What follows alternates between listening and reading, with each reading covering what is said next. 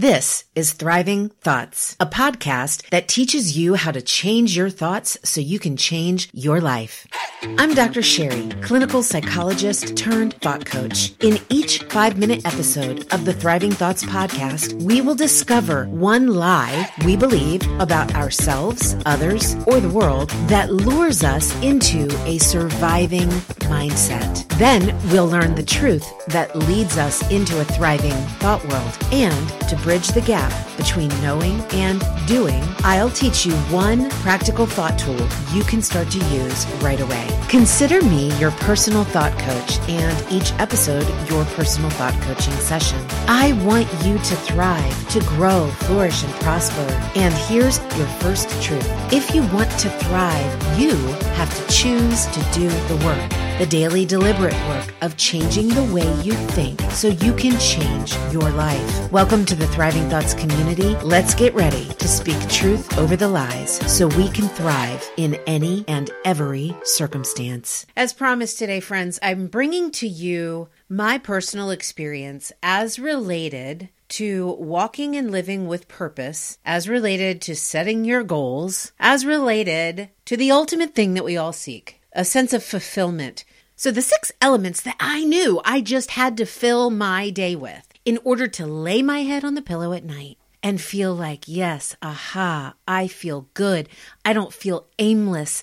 I feel like I did everything I needed to do today. And those 6 were to 1, seek wisdom, 2, to learn, 3, to create, 4, to speak, 5, to steward, and 6, to play/relax.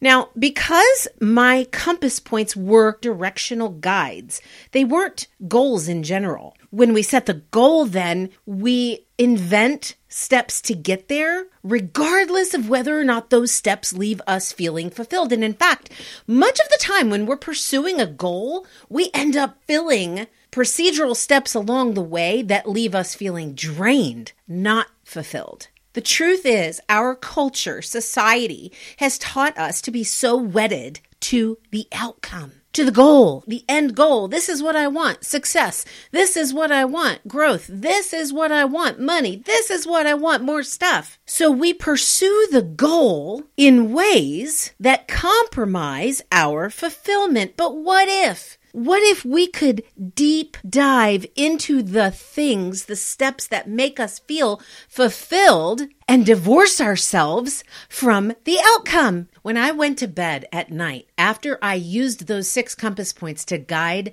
my steps, I felt fulfilled. But on the days that I chose not to, yes, choose, that's right, this is an active choice, friends, I felt the opposite. I felt deflated. I felt aimless. Yet again, I can look back on the course of this year and note wide swaths of time where I made that a priority, my compass points, walking in the process, right? Divorcing myself from the outcome. And I can see a distinct difference in my mental, emotional, and spiritual well-being. Also, in the well-being of my business. You see, when you focus on the process and not the outcome that is supposed to be there for you, the outcome that you create as you go, you don't create it before you go and then go there. You create the outcome as you go, as you're walking in that fulfillment and purpose. And what happens is you start to be surprised with what that outcome is taking shape to be. One example of that for me was that as I was walking in this desire to learn and create, I was learning more, I was reading more books,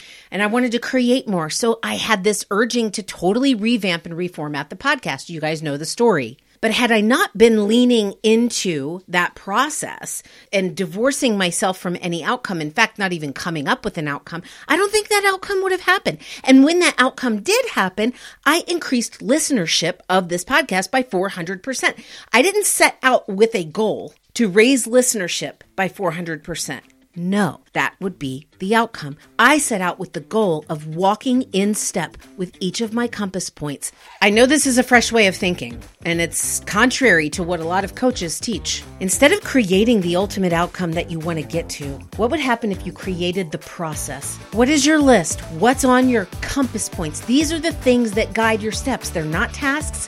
They're not to-do lists. You can do anything, right? To learn, I can do anything. I can listen to a podcast. I can read a book. I can read the newspaper. I can scroll through social media if I have the intent of learning. So that's the process. Focus on the process instead of creating an outcome, and watch as you create the outcome that you never would have expected by walking in the process. Share the love and share the show by tagging at Dr.Sherry Speaks on your Instagram story and using the hashtag Thriving Thoughts with Dr. Sherry. Until Sunday, friends, speak truth over the lies and you will thrive in any and every circumstance.